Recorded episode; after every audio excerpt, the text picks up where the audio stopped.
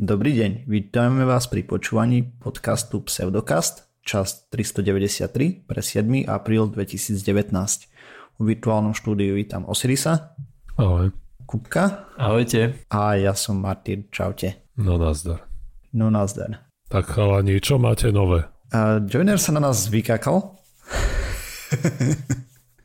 čo máme nové? Novinka je, že súkromná spoločnosť Space IL to sú tí vlastne, ktorí súťažili v tej X-Prize lunárnej, teda mesačnej X cene, ktorá bola zrušená, ale oni pokračovali ďalej, tak aktuálne presne včera trošku brzdili a úspešne dobrzdili na orbitu okolo mesiaca, takže sú v poradí 7 entitou, s tým, že 6 bolo národov alebo štátov, ktoré dostali niečo na orbitu mesiaca, oni sú 7 ako neziskovka plus minus a budeme o nej rozprávať tej sonde viacej, keď pristane, čo je plánované na ďalší týždeň asi keď všetko pôjde podľa plánov. Aj náš čítam knižky ako blázon stále, takže tak.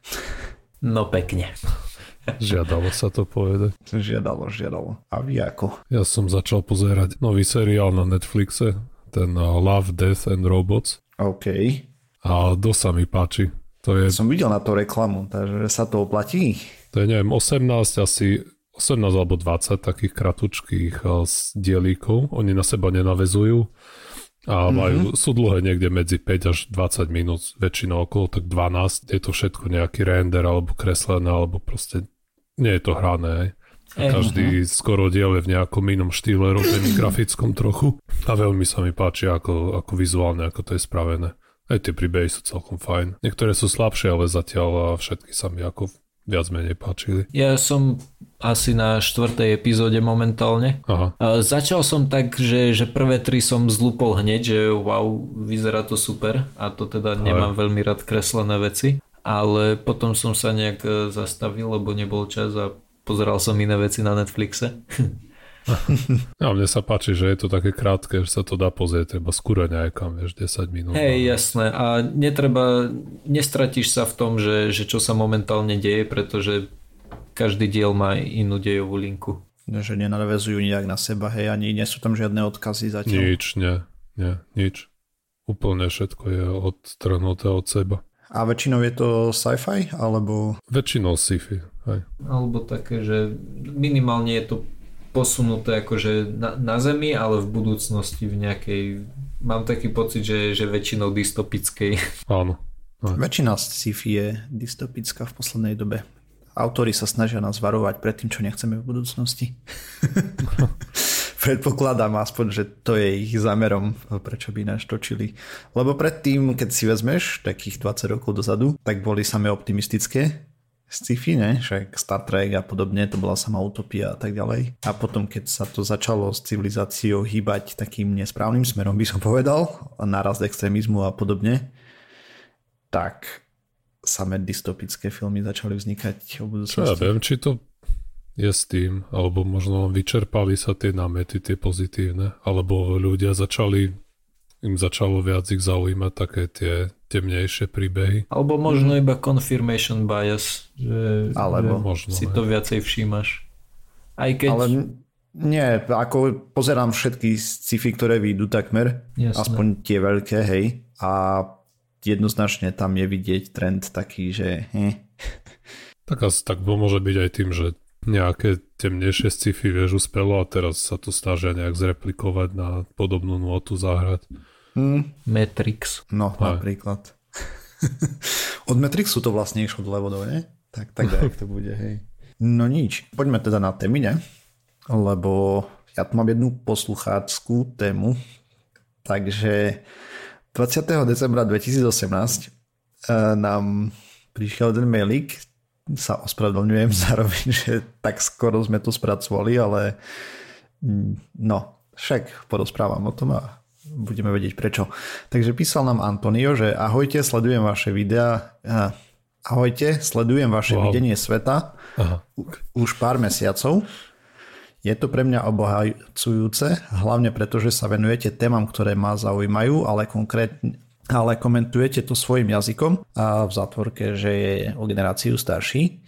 Ak je toto platforma na typy pre budúce relácie, tak napríklad zo sveta farmácie, ako je to s kolagenovými injekciami na zlepšenie funkčnosti klbov, je ich viacero druhov od rôznych výrobcov a jedného času boli aj čiastočne preplacané z poistenia. Existuje nezávislá štúdia na ich účinok a ktoré sú najefektívnejšie, alebo, aký, alebo je to ďalší z radu vyživových doplnkov. A Niektoré témy sa prekrývajú s podcastom Zoom zo Smečka, ale to asi viete, prajem veľa inšpiratívneho skepticizmu. Takže ďakujem veľmi pekne za nábed na tému. Ospravedlňujem sa zároveň, že sa na to nikto nepozrel. Jednak sa na to zabudlo a druhá je to taká veselá téma, že som si o tom musel celkom dosť načítať. Ja podobne pred sebou tlačím tieto omega-3 nenasytené kyseliny. Mm-hmm. Takže Najprv popíšem spôsob, ako som sa dopracoval k tomu, čomu som sa dopracoval a potom si prejdem jednotlivé veci. Takže prešiel som na PubMede, Google Scholarly a kopec ďalších stránkach som si hľadal o kolagenových injekciách, potom všeobecne o kolagene, ako výživovom doplnku a zároveň som čítal aj Science-Based Medicine, čo je aspoň pre nás takých skeptikov plus minus, že majú to tam dobre väčšinou. Taká dajme tomu Biblia, by sa dalo povedať. Ne, nie úplne, hej. Zobral som to z dávkou skepticizmu, lebo boli tam zaujímavé komenty k tomu článku, ktorý on písal. A potom som prechádzal ešte tie štúdie, ktoré oni tam komentovali a tak ďalej. A takže poďme na to. Začnem tým, že porozprávam o tých doplnkoch, ktoré sa papajú, kolagenových a potom prejdeme na konci na injekcie, lebo Ináč by sa nemalo o čom rozprávať plus minus. Takže najčastejšou príčinou bolesti klbov u ľudí je osteoartóza, hlavne je to u starších ľudí, avšak začína už niekde okolo 20 rokov života, ale okolo 70 je to takmer istota. Ide o to, že naše telo je veľmi mm, geniálne v niektorých veciach a tým pádom proste tá biomechanika a tak ďalej spôsobí, že tie kluby zdegenerujú svojím spôsobom. A potom tá degradácia rozpadom chrupavkovej matice, potom druhý stupeň je erózia tej chrupavky a uvoľňovania fragmentov kolagénu, tretí chronická zápolová reakcia. Liečba prebieha tak, že sa zníži zápal, bolesti a postup vlastne toho rozkladu alebo degradácie klubu. A keď to niek počúva nejaký odborník na túto tému, tak sa možno teraz trieska po čele, že čo to tu trepem, ale a tak som tomu porozumel ja. Doteraz rok 2019 je, nebol vynajdený žiadny liek, ktorý by náspäť zlepšil tú funkciu klubov. A všetko, čo bolo pozorované, iba zníženie bolesti a zapalu, tam sa používajú analgetika ako Tylenol napríklad. Takže tie chondrocity, ktoré sa tam sú, nedokážu opraviť celkovú maticu, teda tú matricu, a tá je tvorená hlavne tým kolagénom a taktiež sa neukazuje, že by cvičenie zvyšovalo opotrebovanie klbov. Proste tá degradácia je rovnaká pri normálnych ľuďoch, pri normálne cvičiacich športovcov.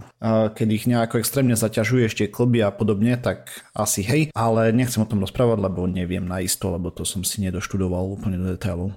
Takže, existuje na svete kopec výživových doplnkov na papanie, ktoré majú akože zlepšovať kolagen a zároveň je nejaký trend, že prasačie nožky sa papajú, hej, kočonina z nich a podobne. No, želatín. Huspenina.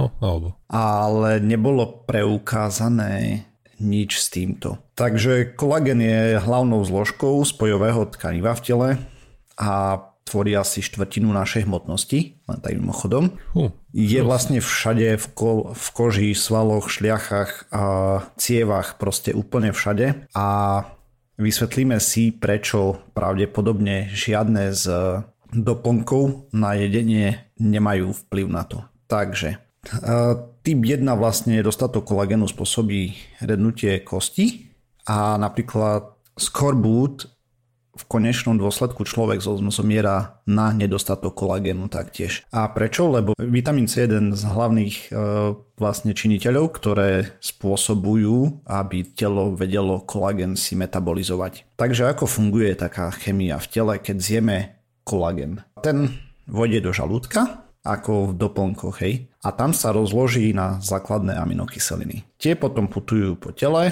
krvou a pomocou vitamínu C a sa z tých základných prvkov znova kolagen poskladá tam, kde ho treba. To znamená, že naše telo síce, keď zjeme tonu, ja neviem, huspeniny alebo nejakého prášku, tak spraví kopec aminokyselín, ale keď nebudeme mať vitamín C, tak...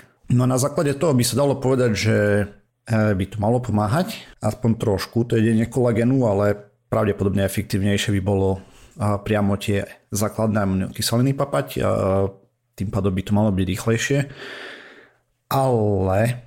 Závisí na tom, o koľko rýchlejšie sa to rozloží v žalúdku za pol hodinu, tak to je zanedbateľný čas, ne? Pri mm-hmm.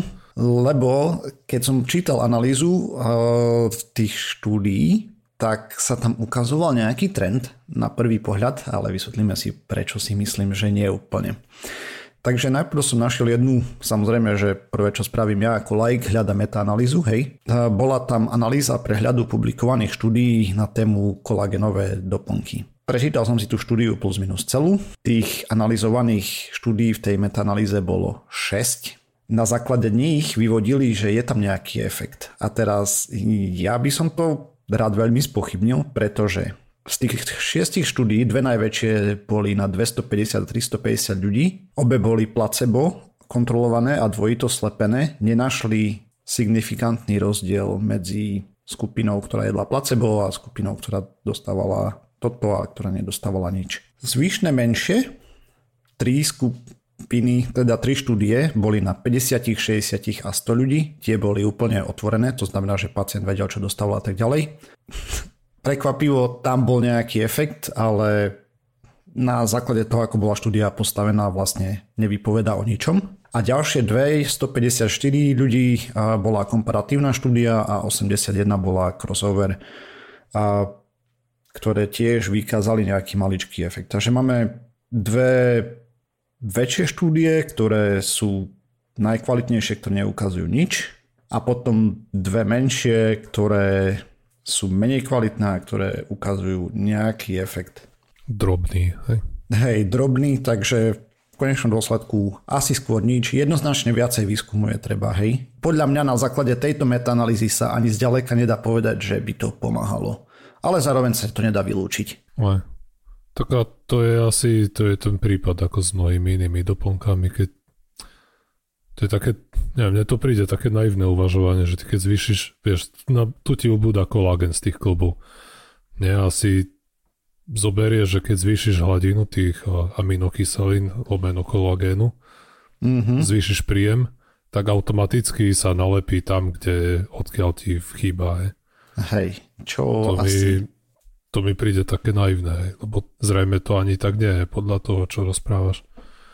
A tak to funguje s mnohými doplnkami. Tie štúdie boli reportované takým spôsobom, teda robené takým spôsobom, že tí ľudia hlásili, hej, že ako ma bolia kloby pri pohybe, pri ležen, ležaní ako odpočinku, pri stoji, pri behu napríklad alebo podobne, pri zaťaži s hmotnosťami. Hej.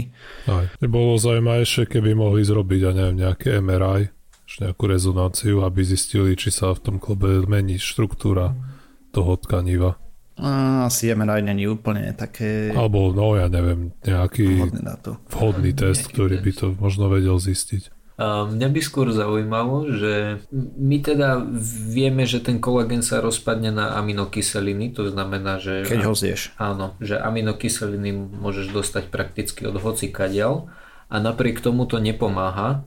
Takže čo je ten dôvod toho, že, že tie, tie, ten kolagen z tých klbov uniká, že či sa to dá riešiť teda inak postavím mm. moju otázku, že vedci zistili, že toto pravdepodobne asi nezaberá. Prišli na spôsob, že, že čo by zaberalo, že, že... No aktuálne není liek na to, ako som hovoril. Mm. Aspoň a je len prostriedok, ktorý zabraňuje tomu postupu alebo tak a to, to mi bolesť vlastne. Tak to mi bolesť alebo pôsobí ako prevencia viac menej? A ako prevencia nepôsobí, pokiaľ to, je te, to sú tie chondrotín sulfáty a tieto? Už keď máš ten zápal tej osteoartrózu, či jak sa tomu nadáva? Osteoartrózu. Hej, ďakujem. A tak e, tam, že ten zápal nepostupuje ďalej. ale to začína oveľa skôr rozpadom tej matrice, hej. A potom tam sa ten kolagen vyplavuje a tak. Čiže si sa dočítal, že ten kondrotín sulfát, alebo jak sa volá tá vec, tak tá je, to je účinné? Mm. Lebo viem, že o tomto sme sa tu viackrát bavili a, a my, čo si pamätám, tak výstup bol taký, že tiež to moc nefunguje. Hej, ale je to to najlepšie, čo aktuálne máme podľa štúdí. keď to nefunguje, tak je to rovnako dobré ako ja neviem, pomletý jeleň. OK. Ale ako viem, že si sa že si čítal o niečom inom a teraz aj o tom kolagéne. Hej, eh, o tom chondrocite som nerozoberal. V tomto bolo napísané, že sa to najčastejšie predpisuje. No, Činnosť v tých štúdiách, ktoré som pozeral ja, nebola preukázaná, hej. A potom som našiel ešte jednu štúdiu, ktorá nebola zahrnutá v tej metanalize. Tam bola vzorka 72 mužov, 75 žien, to rozdelili na dve skupiny s tým, že skupina A bola početná 73 jedincami, dostali 25 ml tekutiny s 10 grammi kolagenu, hydrolízatu a CH alfy. Potom bola placebo skupina, tam bolo 74 jedincov a tí dostali 25 ml tekutiny s xanthanom. To je guma. Mm, plus minus. Týchto pozorovali 24 týždňov a videli rozdiel oproti placebu pri vyhodnocovacích aktivitách a vyhodnocovali vlastne bolesť klbov počas chodenia, statia, dvíhania závaží a odpočinku. Avšak v štúdii jednoznačne napísali aj autory, že ďalšie štúdie sú potrebné pre potvrdenie nálezu. A tá vlastne, že či to ozaj je, hej, lebo stále to je malá štúdia. Na takéto veci a takéto subjektívne plus minus hlásenie je to stále málo. A zvlášť, keď ten efekt nie je nejaký veľký nebol výrazný ten efekt. Ako bol nad štatistickou odchylkou a tam by sa dalo teraz polemizovať, že to bolo ozaj nad a, a celá ako tá štúdia prebiehala a tak ďalej, lebo tá štatistická odchylka není zázračné číslo, hej zase a tak. Hmm. No. Takže toľko k výživovým doplnkom, tam by som povedal, že nič aspoň z toho, čo ja viem, jednoznačne viacej výskumu. Možno je tam nejaký maličký efekt, ale úplne bude drobný. Je, je tam nejaký náznak v tých štúdiách, že by to mohlo byť, hej. Takže tak. no a teraz, čo s injekciami? Takže injekcie sú úplne samostatná kapitola kolagenová. Výhodu by mali mať v tom, že dopravia kolagén priamo na miesto, lebo som našiel až dve štúdie. Jedna už bola publikovaná a druhá je zatiaľ len zaregistrovaná na peer review, takže o nej neviem nič, takže porozprávame si o tej, ktorá bola publikovaná a overená, aspoň ako tak, niekým to sa možno do toho vyzna. Takže tá štúdia pojednávala o intraartikulárne injekcie, čo je vlastne vpichovanie do klbu. A látka, ktorú tam dávali, bol polymedizovaný kolagen. Pacienti boli s tou osteoartrózou, a bola to veľmi malá štúdia, konkrétne 53 subjektov. Skupina 27 pacientov dostala 12 injekcií s aktívnou látkou 2 ml kolagenu a 26 pacientov bolo placebo. Tam boli 2 ml toho placeba, ktoré dostali v injekcii a celé to prebiehalo počas 6 mesiacov pozorovanie prebiehalo ďalších 6, takže zabralo to cca rok. A v tejto štúdii sa ukázalo nejaký efekt a bol pomerne znateľný, tam to tak komentovali, ale skupina je maličká, je potrebné viacej výskumu. Že bol tam rozdiel medzi tými dvoma skupinami aj nejaký, čo prezentovali ako významný. Hej, proste tá hlasená bolesť a pohyblivosť bola vyššia. Aha, hm. ale tiež to skúmali. Teda bolesť nižšia a pohyblivosť vyššia, tak aby sme boli jasné. Ale tiež to skúmali iba dotazníkovo, hej, že máš sa lepšie, máš sa horšie. Tak to ne, ináč nevieme testovať bolesť zatiaľ. Aspoň neviem o tom, že by sme nevedeli, vedeli nejako kvantifikovať bolesť. Kvalitne. Nie, nie, ale ja som nemyslel bolesť, ale skôr, ja neviem, ten obsah kolagénu v kluboch, že, že či teda to tiež bolo... Ale ten obsah kolagénu v kluboch sa nemeria priamo, hej, tam mm-hmm. sa Jasne. pozerá, robia sa nejaké snímky tých klbov a vidíš, ako tam to tkanivo je rozpadnuté alebo podobne. Ale to nečítal som, teda nemal som úplne celé štúdie stiahnuté všetky a tým pádom z niektorých mám len uh, abstrakty. abstrakty a conclusion nejaký, alebo teda závery, hej, alebo tak. Škoda. Proste tých štúdí ne, neexistujú v princípe. Je jedna, teda no, sú dve, hej. Tá druhá, keď prejde peer review a bude publikovaná, tak budú dve. Aktuálne je jedna ktorú som našiel, ktorá bola vyslovene o injekciách a u ľudí. Nejaké boli u myší a podobné nezmysly, to som ani nečítal popravde, keď to už podávajú ľuďom. Uh, takže asi toľko k tomu, už nech názor si spraví každý sám. Ja by som povedal, že nevieme aktuálne a je potrebné viacej výskumu. K tým injekciám na základe tej jednej štúdie, keď to niekoho presvedčí 27 pacientov ako reprezentatívna vzorka, v princípe, u ktorých to fungovalo 26, takže dokopy 53, dajme tomu, eh, podľa mňa je to strašne málo. Tak je to Lebo málo. No, je to invazívna ťa... záležitosť, hej, a Presne proste... Takže, takže tak. A, a není keď to, to len pomohlo od bolesti, tak proste nemôžeš radiť balgin miesto toho, alebo neviem, keď tam nie sú nejaké reálne tie merania toho kolagénu, či to niečo robí. Hej. A hovoriac o peer review, tak... No prosím, plynulý prechod, tak Áno. Joiner sa bude radovať. Presne tak. Som polovicu tvojej témy som rozmýšľal nad tým, že či začnem.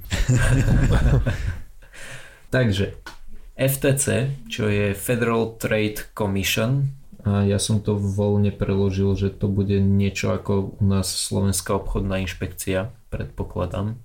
Niečo mm-hmm. na, niečo na, niečo ten, na ten štýl. Tak, e, zažalovali a podarilo sa im aj vyhrať súdny spor s, s Rinubabu Gedelaom, čo je taký pán, dúfam, že je to pán, ktorý vlastní niekoľko firiem, medzi nimi Omix Group, Imed Pub a Conference Series. Tieto firmy sú, sú vydavatelia vedeckých časopisov a organizátori rôznych konferencií s tým, že, že sú to open access žurnály, čo v praxi znamená, že keď zaplatíš, tak môžeš byť publikovaný. Mm, open access znamená, že my si to vieme napríklad z tých štúdií prečítať bez toho, aby sme museli platiť zvyčajne. My ako čitatelia, to máme zadarmo, ale vedci, ktorí do nich prispievajú, zvyčajne do tých open access musia zaplatiť, aby boli publikovaní. Nie, nie vždy, hej, sú niektoré, kde nie je úplne, takže je to také, ale v tomto prípade je to jednoznačne tak. ono ešte aj závisí, keď zaplatí, ale je tam dobre to recenzné konanie potom. Dojde k tomu, tak, dojde k tomu. Aj, okay.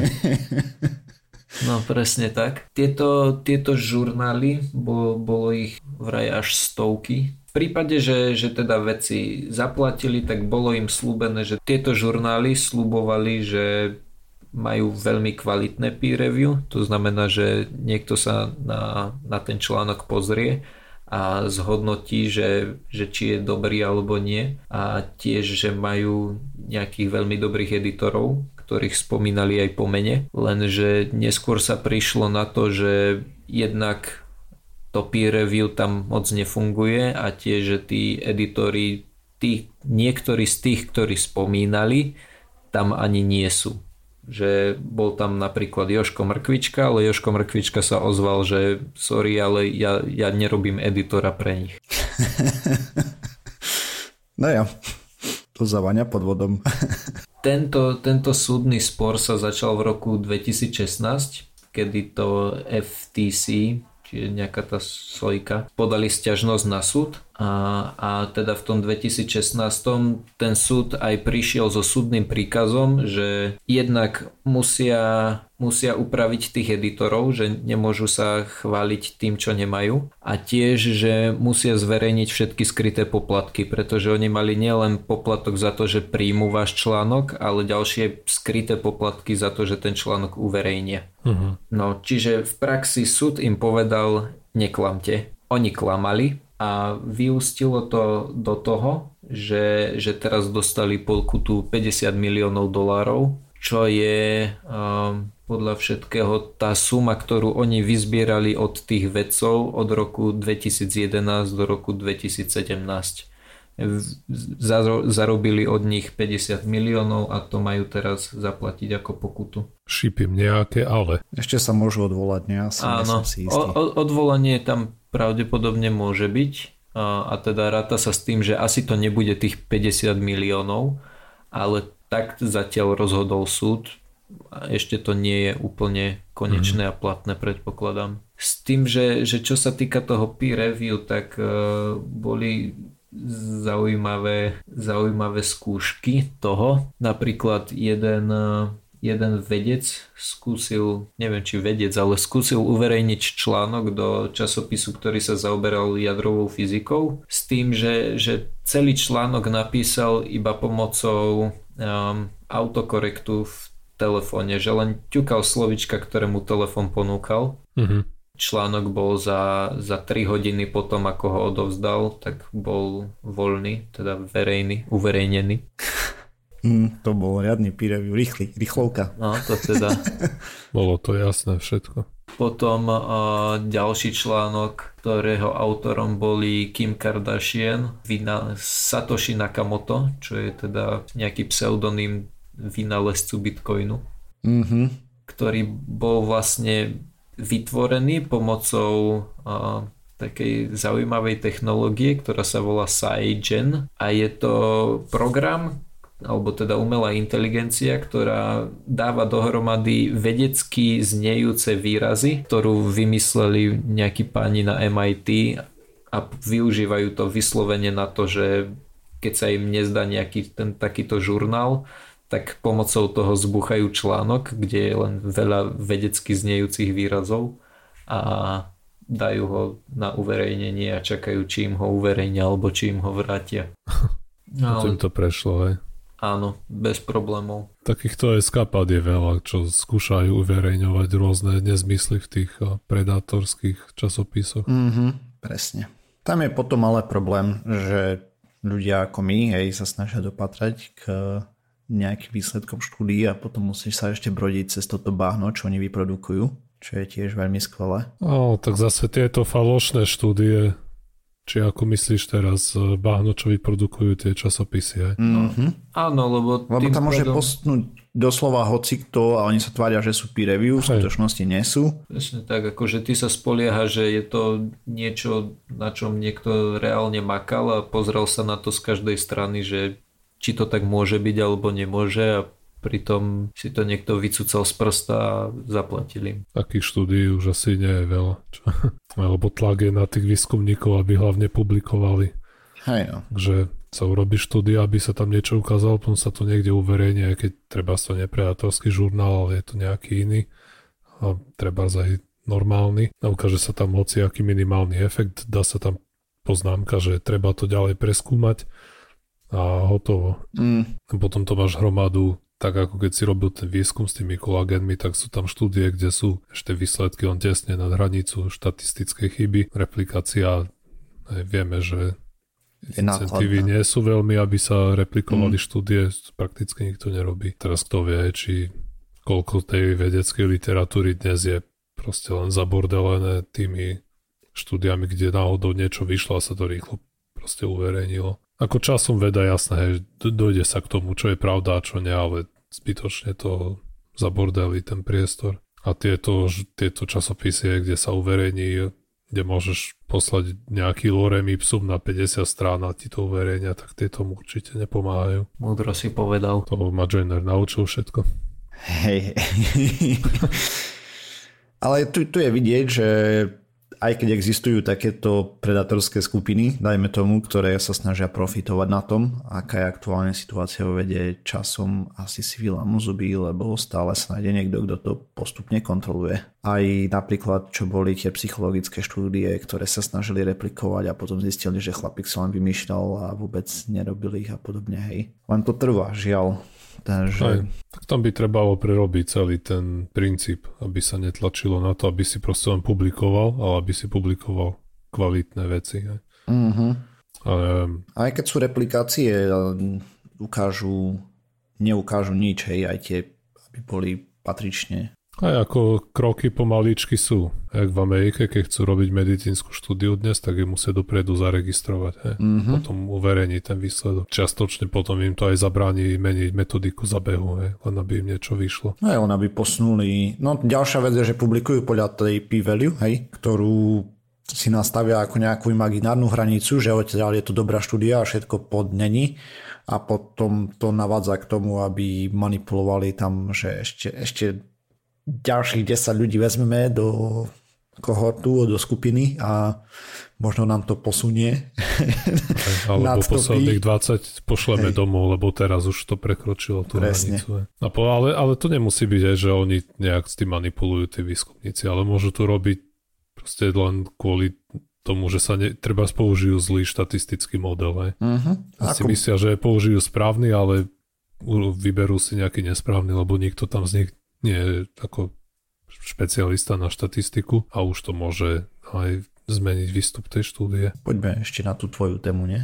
A moja téma bude vychádzať z článku, ktorý som dnes čítal na, na denníku N. A ja už som o tom, vlastne ten článok pojednáva o, o nejakých troch štúdiách, ktoré sa dívali na to, ako ovplyvňuje to, či veríš na konšpiračné teórie a to, či, ako vlastne sa správaš k ľuďom z nejakej inej skupiny ako je tvoje. A vlastne článok popisuje tri štúdie, alebo tri experimenty a prvý bol nejakých 170 Britov, ktorých rozdelili do troch skupín. Jednej dali čítať nejaký konšpiračný článok o tom, ako nejaká skupina pristahovalcov spolupracuje s teroristami a pripravuje nejaký teroristický útok na tú krajinu. A druhá skupina čítal článok, kde to bolo rozpísané, že o ničom takom proste dôkazy neexistujú.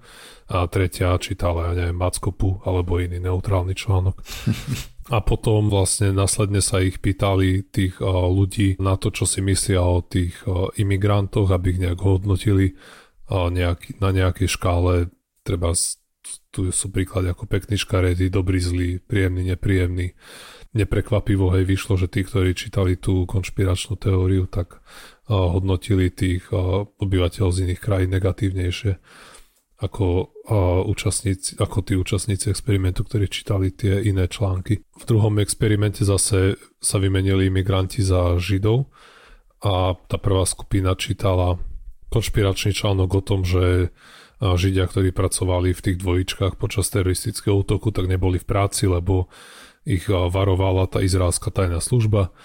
A druhá skupina čítal článok, kde vlastne o taký, kde sa pojednávalo o tom, že o ničom takom dôkaz nemáme a tretia opäť čítala aj nejakú rozprávku o popolúške. A aj tu, tak ako v tej prvej, v prvom experimente sa ukázalo, že tá skupina, ktorá čítala ten konšpiračný článok, mala oveľa horšie postoje ku Židom, než tie ostatné dve skupiny. A takisto sa to premietlo aj na tom, že treba mali menšiu ochotu voliť politika, ktorý by nejaké židovské pozadie a podobne. A to bolo aj potom, ako im povedali, že to je konšpiračný článok, alebo ich nechali v tom, že ten článok je pravdivý? Oni prečítali ten článok a potom a, a odpovedali na nejaký dotazník. Hej. No, cieľom štúdia sa... bolo ukázať, ako to manipuluje vlastne s ľuďmi. Mm-hmm. Prečítali si tú konšpiračnú teóriu a tá práve zisťovali, že či sa to takto premietne v ich vnímaní tej inej skupiny a ukázalo sa, že áno, je to tak. No a potom ešte vyšla nejaká, nejaká iná štúdia, kde a napríklad zistili, že ľudia, ktorí sú, ktorí veria na konšpiračné teórie, a, tak a väčšinou, myslím, že o tom sme aj hovorili, že väčšinou veria na viacero tých teórií. Zároveň odporujúce si napríklad aj. Nie, pro, hej, to nemusí byť problém. Akože niektorí sú, dajme tomu, oportunistickí konšpirátori, že im to, sa im to hodí do nejakého pohľadu na svet. Treba, kto verí, ja neviem, že globálne oteplovanie napríklad, hej, tak Čína, čínsky hoax alebo podobne. No treba z niekto bude veriť, že by si mal mať úplne slobodný trh a proste uhlie, keď je lacné, tak máme kúriť uhlím a tak si tam dopasuje, že globálne oteplovanie volovina nespôsobuje to spalovanie uhlia, pretože sa mu to hodí aj do toho mm-hmm. a videnia sveta. Alebo sa mu nechce separovať. Tak. Áno, no proste si tu konšpira- sa mu hodí do krámku konšpiračná teória nejaká, tak si ju tak jej proste uverí. A potom sú to je tá druhá skupina, dajme tomu chronických konšpirátorov, ktorí z pravidla veria na viacero tých konšpiračných teórií a môžu sa aj odporovať. A, a najbežnejšia konšpiračná teória, ktorej ľudia veria, veria sú nejaký New World Order, Illuminati a proste nejaká tieňová vláda Zemegula, čo nás všetko ovláda, všetkých, všetky štáty, lekárov, hej, politikov, všetkých majú v kapse. A títo ľudia takisto sú majú väčšiu toleranciu voči nejakej drobnej kriminalite, a dokonca ju aj schváľujú. Aj tým myslím treba, že, a neviem, ide... Ja... Vezme si žemlu z e, samoobslužného bufetu a nezaplatíš napríklad. Aj si dáš do, do v Tesku alebo v obchode si naložíš 10 rohlíkov, ale na samoobslužnej pokladni tam dáš len 6, aj treba. aj keď toto by ti asi odvážili, no ale proste Hej, na ten spôsob. Lebo si povoria, hovoria že asi teda ja si myslím, že si hovoria, že keď eh, všetky tie elity proste mu vládnu svetu, tak eh, to nevadí, že to vlastne okráda tých, tých zlých ľudí a že je to v poriadku. Hm, pričom pravý opak je pravdou. Čo? No hej. To platia aj tak predávačky potom. Ono to má ďaleko siahlejšie potom spoločenské následky. Hej, proste niekto si doma, ja neviem, predávačka vezme z práce si šampón domov, hej, teda predávačka, upratovačka, teda nejaký kancelársky pracovník, e, ja neviem, pera a podobne a potom postupne sa to takto zvyšuje a je to akceptované v celej spoločnosti. Že... No to zase, to už je, neviem, je to slippery slope trochu? Uh, je trochu. Až to, že niekto krádne kancelárske potreby, to nemusí automaticky znamenať, že verí na všetky tie konšpirácie. To, to... Alebo že to bude eskalovať, alebo... No, ale podľa mňa Martyr ani nechcel povedať to, že verí na konšpirácie, alebo že to bude eskalovať, ale skôr to, že keď žiješ v prostredí, kde je normálne kradnúť pera z roboty, tak to jednoducho navodzuje taký, takú tú kultúru toho, že, že však on keď si ukradne, tak to je vlastne jeho dobro, že on je šikovný miesto toho, aby si odsudil akú, akékoľvek kradnutie mm-hmm. napríklad. Už sa to stane normou. Hej. No. A potom bol ešte jeden experiment, kde ľudia takisto čítali tie konšpiračné texty alebo nie. A potom sa ich pýtali, tie konšpiračné texty boli opäť o Židoch nejaké, a potom sa ich pýtali, aký majú vzťah nielen ku Židom, ale aj ku iným a rôznym skupinám. Tam boli treba Američania, Íri, nejakí Aziati, Arabi, bohatí ľudia, chudobní ľudia, invalidi. A práve tu vyšlo, že a tí ľudia, ktorí čítali tie konšpiračné texty o Židoch, tak a, a takisto horšie hodnotenie dávali a ľuďom, o, alebo tým skupinám, o ktorých si ľudia mysleli, že sú buď bohatšie, alebo proste, že sú šikovnejší, alebo zručnejší, že a, ako keby to hovoril, že majú lepší potenciál ovládať svet spoza opony. A tu patrili aj tí Aziati, Íri, Američania, bohatí ľudia. Mm. A ich postoje sa až tak neboli ovplyvnené voči tým, tým druhým. Aj na tom, na tom druhom konci uh, rebríčka treba sa boli tí starí ľudia, invalidi, chorí, deti podobné. Počkaj, niektorá z vymyslí konšpiráciu aj o tom, ako vozičkári ovládajú svet. Nedá sa to vylúčiť. Nedá sa to. Určite sa to nedá pri tom, aké konšpirácie kolujú. Zajtra headline na Zemavek. Vozičkárska kabala pripravuje prevrat. Hej no. A vás kto platí? Napochodujú k vám domov. A, a potom aj ľudia sa nezdržali a začali špekulovať, prečo by to tak mohlo byť, hej, že tie a, konšpirátori vlastne takto ľahko odpíšu aj iné skupiny a jeden z názorov, ktorý som čítal je, že proste obviníš, nie že obviníš, alebo ale skôr tvoje, sa cítiš ohrozený ako ty vo príslušník svojej skupiny a práve si mi sa ti zdá, že ťa ohrozujú nejaké iné skupiny, aj, že tribalizmus. Aj. Mm-hmm. No, tí, tí druhí ti chcú oškodiť a my sa musíme brániť, aj my, tí správni. A že keď veríš na konšpiračné teórie, tak a vyzerá to tak, že, ten, že tá ľahkosť, ako človek sklzne k tomuto tri, tribalizmu, že je viac, alebo je, že je to pre, pre takých ľudí ľahšie sklznúť hlbšie do toho tribalistického zmýšľania. Asi sa to nedá povedať, že či najprv musíš veriť na konšpirácie a potom sa tribal, tribalisticky zmyšľajúcim, alebo je to naopak. Hej. Mm-hmm. Čiže máš väčšie sklony k tribalizmu, tak skôr inklinuješ ku a konšpiračným teóriám. Myslím, že povedať sa to dá, či je to pravda, neviem. A z týchto no. štúdí to asi nevyplýva. No z, z týchto určite nie, o tých, ktorých sme tu rozprávali dnes. A tie vlastne demonstrujú to, že, a to, že keď, keď ľudia veria na nejakú konšpiráciu voči treba z tomu, že Židia ovládajú celý svet, tak skôr budú mať averziu aj voči iným skupinám obyvateľov, obyvateľstva. Čo sa ukázalo v histórii ako veľmi nebezpečné, alebo na základe práve prenasledovania alebo neznášania jednej skupiny obyvateľstva sme mali najväčšiu vojnu na planete.